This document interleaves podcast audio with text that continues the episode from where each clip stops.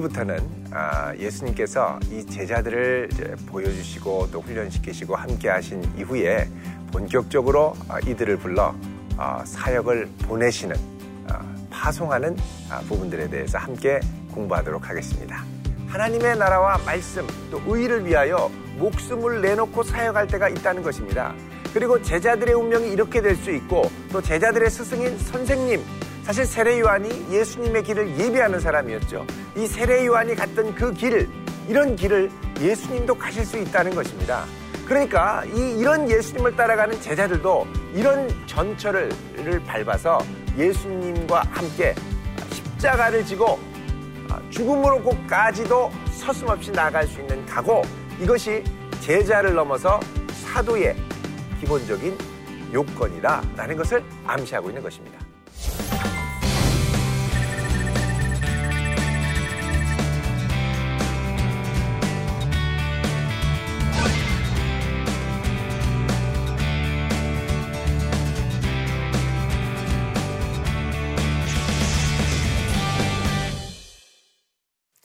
안녕하세요. 대전 도안교회를 섬기는 양형주 목사입니다.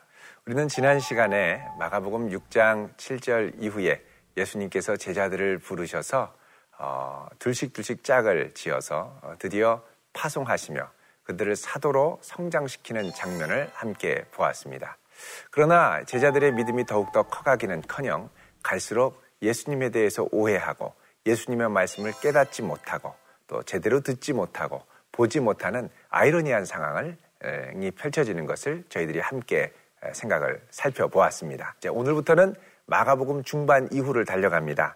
예수님께서 본격적으로 십자가를 지시기 위해서 예루살렘을 향하여 떠나는 예루살렘 여행 장면, 마가복음 8장 27절부터 10장 52절까지를 함께 공부해 보도록 하겠습니다.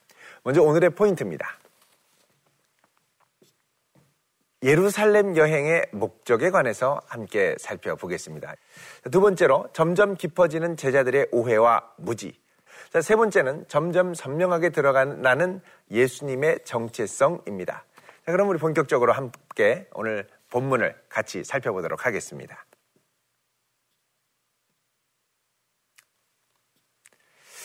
자, 예수님의 십자가 여정입니다. 예루살렘으로 향하여 가는 것이 결국은 십자가를 지기 위한 여정이라는 것이죠.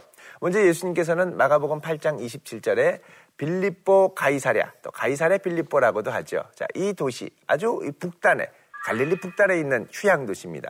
여기에 가셨다가 그 다음에 다시 내려오셔서 갈릴리 가운데로 통과하시고 또 마가복음 10장 1절에 보면 유대 지경과 요단강 건너편으로 건너가십니다.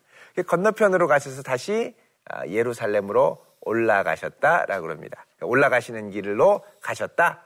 그리고 예루살렘으로 올라가시는 길에 반드시 거쳐야 될 도시가 있는데 바로 여리고를 거쳐서 올라가셨다라고 말씀을 합니다. 자, 그런데 이 모든 길을 갈 때, 이 여행길을 갈 때, 유달리 이 본문에서 많이 등장하는 표현이 있습니다. 그것은 바로 길이라는 표현입니다. 자, 길은 헬라어로 호도스라고 합니다. 호도스. 아, 이 길에서 벗어난 걸 ἐξ ὁδός라고 그러죠. ἐξ ὁδός.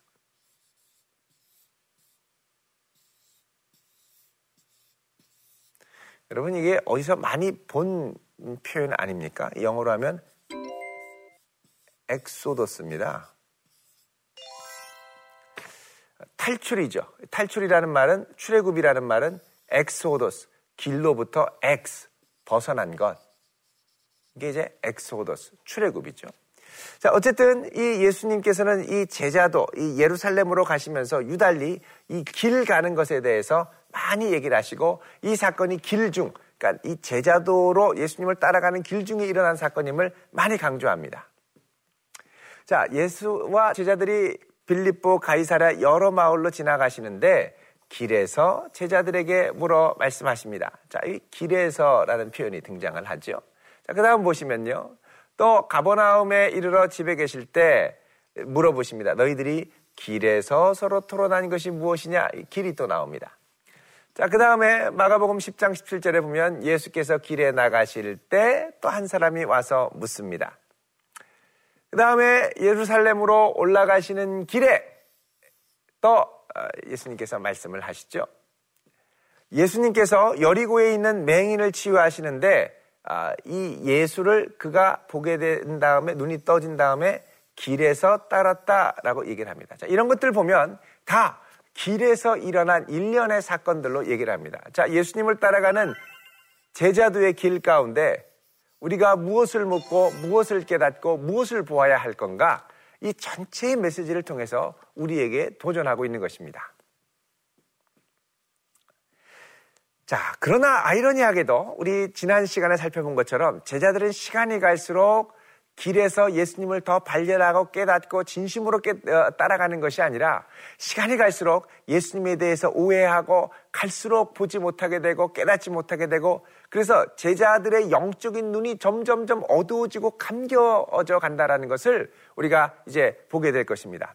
그런데 마가복음 8장 27절에서 10장 45절, 물론 오늘 우리가 봤던 본문은 10장 52절까지를 포함합니다만 이 사건 전후로 해서 벳세다 맹인이 눈을 뜨는 사건이 일어나고 그리고 이 사건 이후로 여리고의 맹인 바디메우가 눈을 뜨는 사건이 일어납니다. 자, 제자들은 점점점 눈이 감기는데 이 사건 전후로 맹인들이 눈을 뜨는 이 기적들이 일어나죠. 사실 이 부분 마가복음 8장 27절부터 10장 52절 사이에는 거의 기적 이 일어나질 않습니다. 뭐 귀신이 쫓겨난다든지 뭐 이런 일들이 거의 나타나지 않습니다.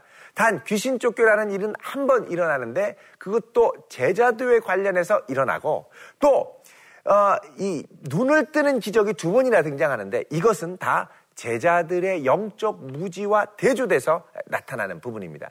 그래서 이 눈을 떠야 된다. 제자들도 눈을 떠야 된다라는 걸 자꾸 다 밖에 있는 다른 사람들, 이방인들 또 어, 어, 예루살렘의 다른 제자들, 예수님을 사모하는 사람들, 그들은 눈을 뜨지만 제자들은 갈수록 무지하고 눈을 감고 있다라는 걸 강조하고 있다는 것입니다. 자, 예수님께서 길을 가시면서 제자들에게 계속해서 장차 고난받아야 될 부분에 대해서 말씀을 하십니다. 8장 31절에 내가 곧 십자가를 지고 끌려가고 고난받아야 된다. 그러나 제자들은 예수님 그러시면 안 됩니다. 오해하죠. 그러자 예수님이 그렇게 하면 아니다. 원래 나는 이 일을 위해서 왔고 이걸 위해 가야 된다. 다시 수정을 해주십니다. 그래서 이 제자도에 가는 길 가운데 예수님이 지속적으로 말씀하시는 게 순한 예고입니다.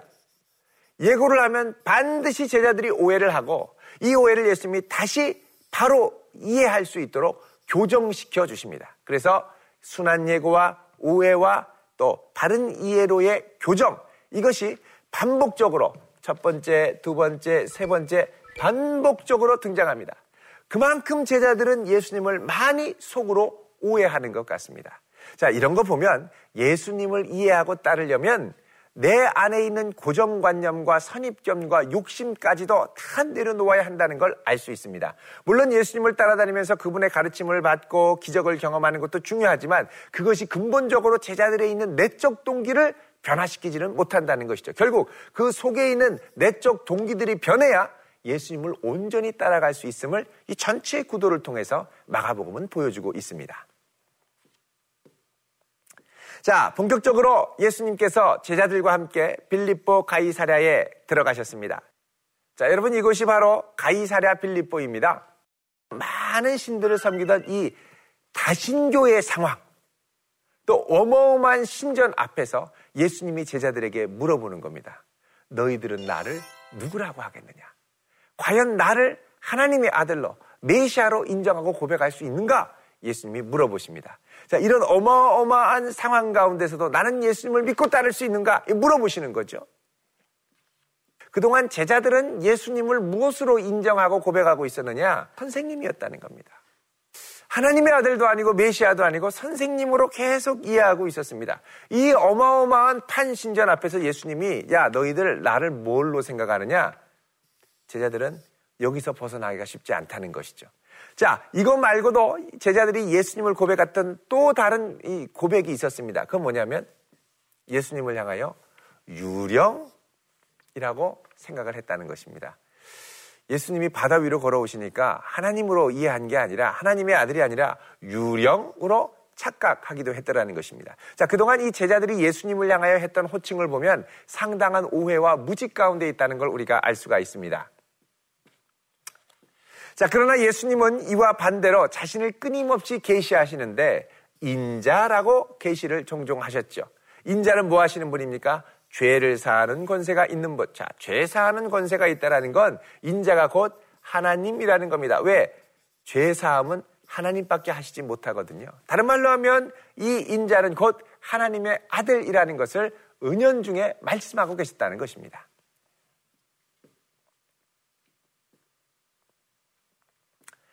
자, 예수님께서 이 질문을 하자. 너희들은 나를, 사람들은 나를 뭐라고 생각하느냐? 그러자 제자들이 대답을 하죠.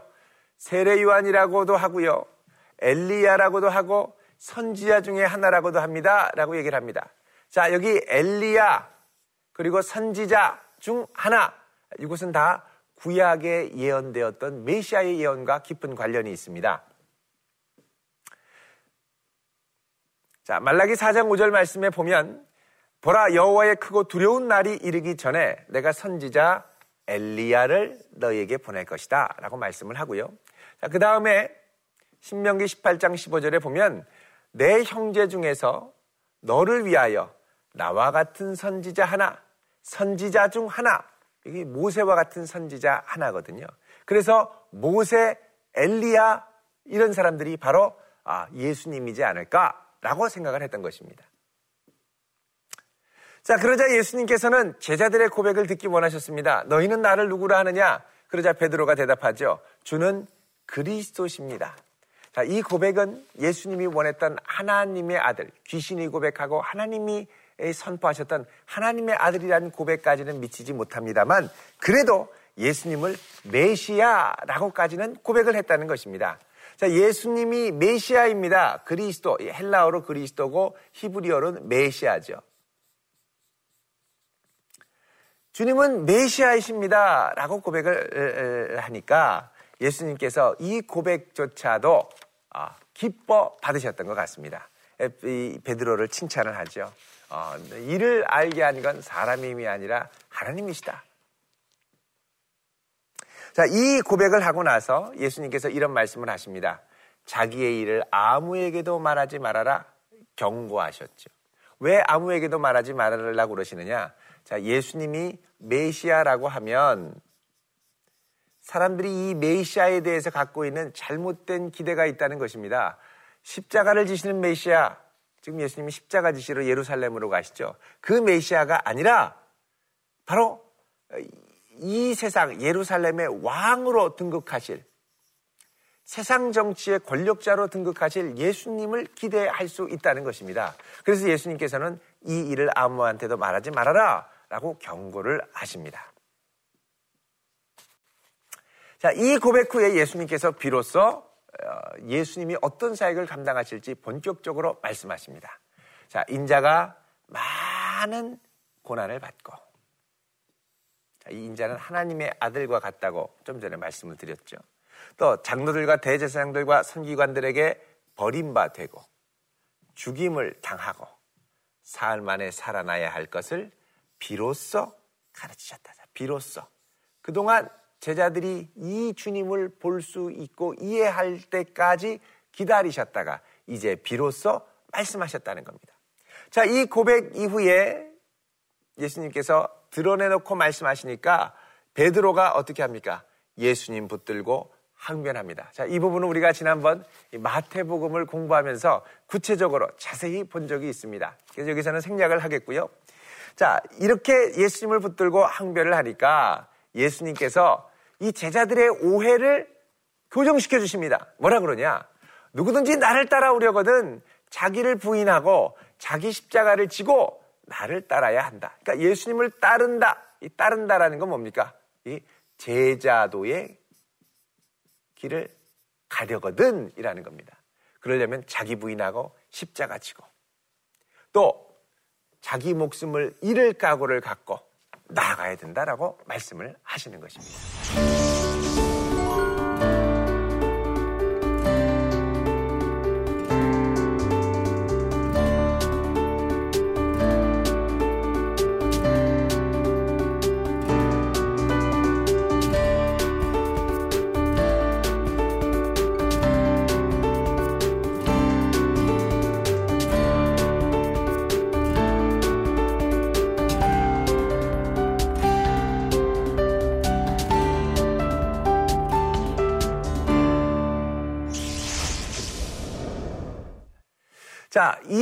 후에 예수님께서 제자들이 예수님을 오해하고 있는 것을 아시고 예수님이 정말 어떤 분이신가를 정말 아주 신비로운 방식으로 어, 보여주시기로 작정을 하시죠. 엿새 후에 베드로, 야고보, 요한을 데리시고 따로 높은 산에 올라가셨습니다. 그 앞에서 어떻게 되느냐? 변형됐습니다. transfiguration. 그 모습이 놀랍도록 변화하셨습니다. 어떻게 변화되셨느냐? 어떻게 변화되셨느냐? 제가 이 마가복음 9장 3절을 한번 읽어보겠습니다. 그 옷이 광채가 나며 세상에서 빨래하는 자가 그렇게 희게 할수 없을 만큼 매우 희어졌더라. 놀랍게 변화된 겁니다. 자, 이거는 장차 우리가 영광의 부활의 몸으로 하늘나라에 가서 맛볼 그러한 모습입니다.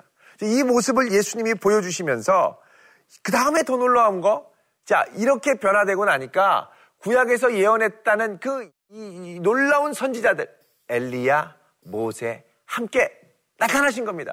그리고 예수님과 함께 이야기를 나누죠. 자, 무슨 이야기를 나누셨을까요? 누가복음 9장 31절을 보면 이들이 예수님과 함께 예루살렘에서 별세하실 것을 이야기했다라고 말씀합니다. 자, 이 별세라는 것 어, 헬라어로 보면은 ἔξοδος라고 되어 있습니다. ἐξ ὁδός죠. 출애굽입니다. 이걸 이제 영어로 exit라고 하죠. 주차장 가면 많이 있는 것이 exit entrance입니다. 지금도 그리스에 가면 이 말 그대로 사용을 합니다.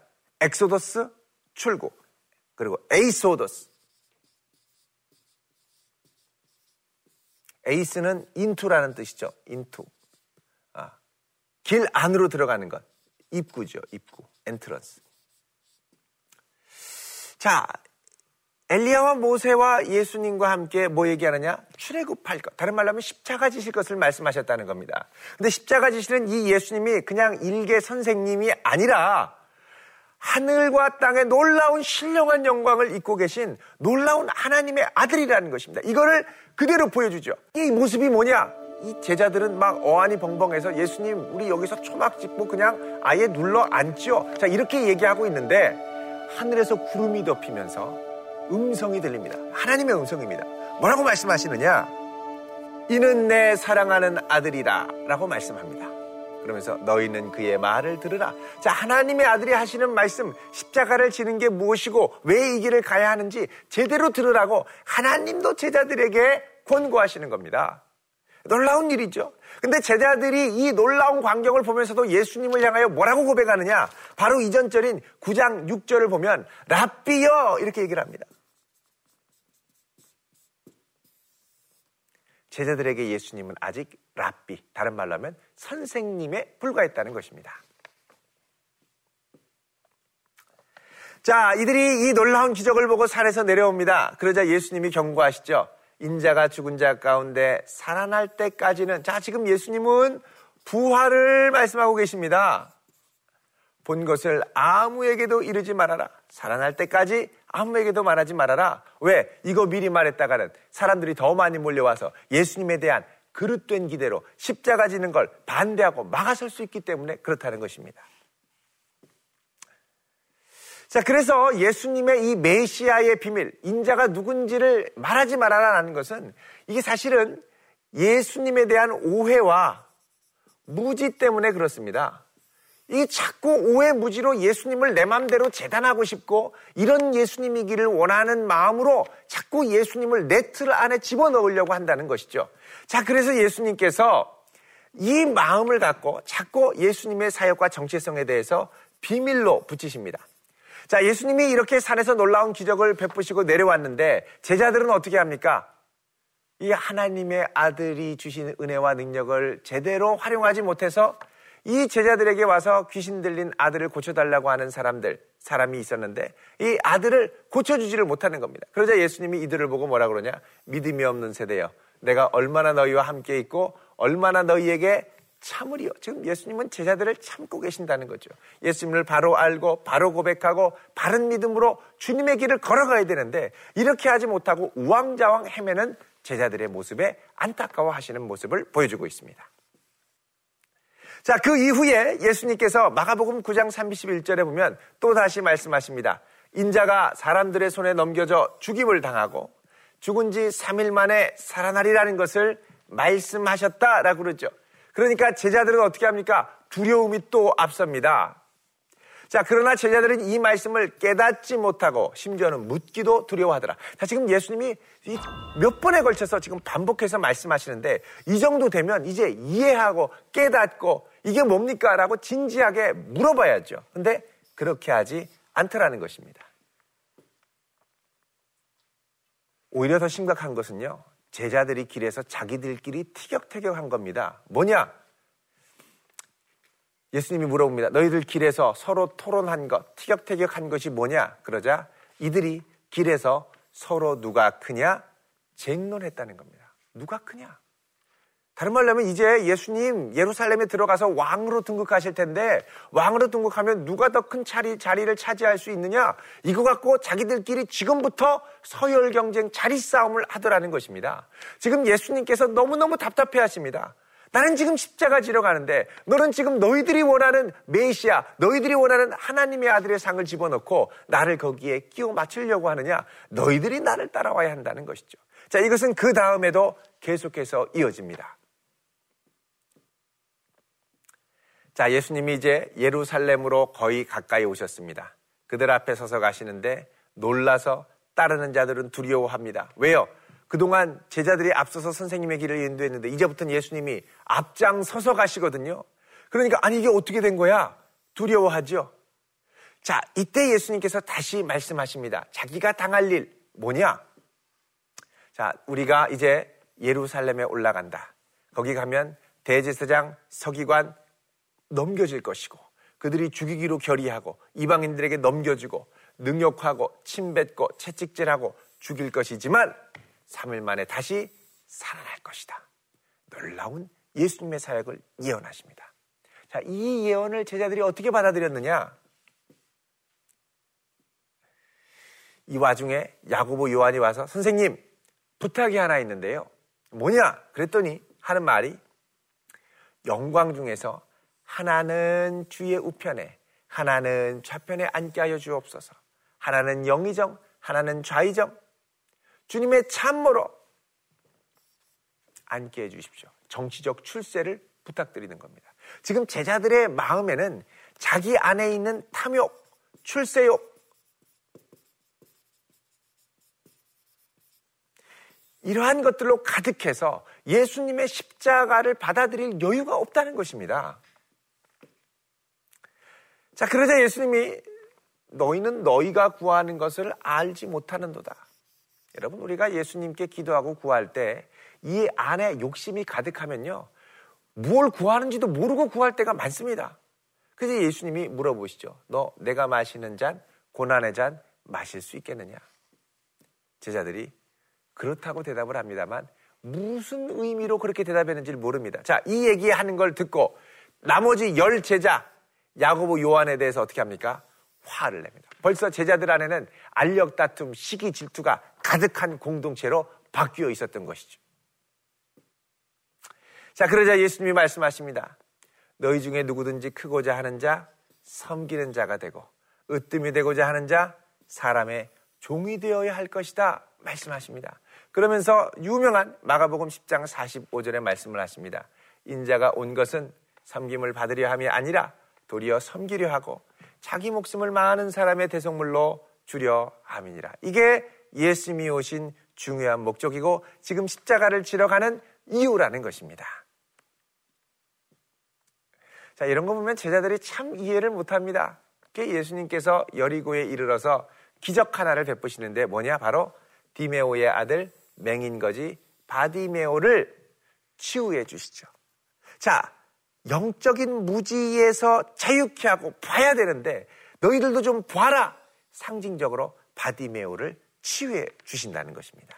자, 이제 예수님께서 여리고까지 오셨습니다. 이제 여리고에 도착하면 곧 예루살렘으로 가로질러 올라가는 길이 보입니다. 자, 오늘의 적용점을 같이 살펴보도록 하겠습니다. 첫 번째, 내가 원하는 길이 아닌 주님 가시는 길을 따라가자. 제자도의 가장 큰 유혹이 뭡니까? 내가 원하는 길, 예수님을 내 출세의 도구로 이용하고자 하는 욕망. 이것들이 아니라 주님이 원하시는 길, 그 길을 가자는 것입니다. 두 번째로, 주님의 영광을 종이 되는 곳에서 발견하자. 자, 주님의 영광을 높은 곳에서, 으뜸이 되는 곳에서, 첫 번째 되는 곳에서 발견하는 것이 아니라 낮아지고 섬기고 종이 되는 것. 인자가 온 것은 섬기려 오신 것이지 섬김을 받으려 오신 것이 아니라고 말씀하시죠. 자, 세 번째입니다. 주님의 시선으로 바라볼 수 있도록 말씀을 가까이 하자. 자, 주님의 시선으로 봐야 됩니다. 우리 욕심과 세상 풍조에 따라 보면 예수님을 봐도 제대로 깨닫지 못합니다. 그래서 주님께서 그분이 누구신지를 가장 분명하고도 확실하게 계시해 주신 주님의 말씀을 가까이 하며 날마다 주님의 뜻에 순종하기 위해서 달려갈 수 있는 그런 성도들이 되면 좋겠습니다. 다음 시간에는 예수님께서 마침내 예루살렘에 들어가셔서 성전의 마지막 최후를 어, 고하시고 이제 어떤 일이 일어날 것인가를 말씀하십니다. 자, 예루살렘에 들어가셔서 하셨던 예수님의 반성전 사역 어떻게 펼쳐질지 다음 시간에 함께 살펴보도록 하겠습니다. 다음 시간에 뵙겠습니다.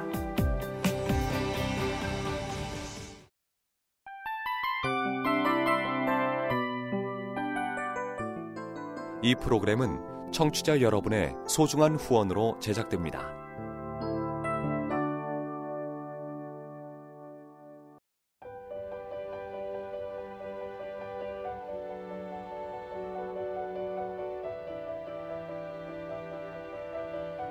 세상에는 수많은 교회들이 있지만 더 깊이 있는 말씀 강해를 찾기 위해 크기로만 교회를 선정하지 않습니다.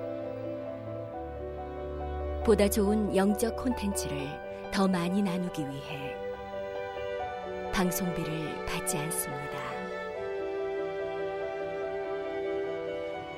1년 365일 복음만 전하고 싶어서 우리는 광고를 하지 않습니다. 온누리의 복음을 땅끝까지 CGN TV와 함께 땅끝 성교사가 되주세요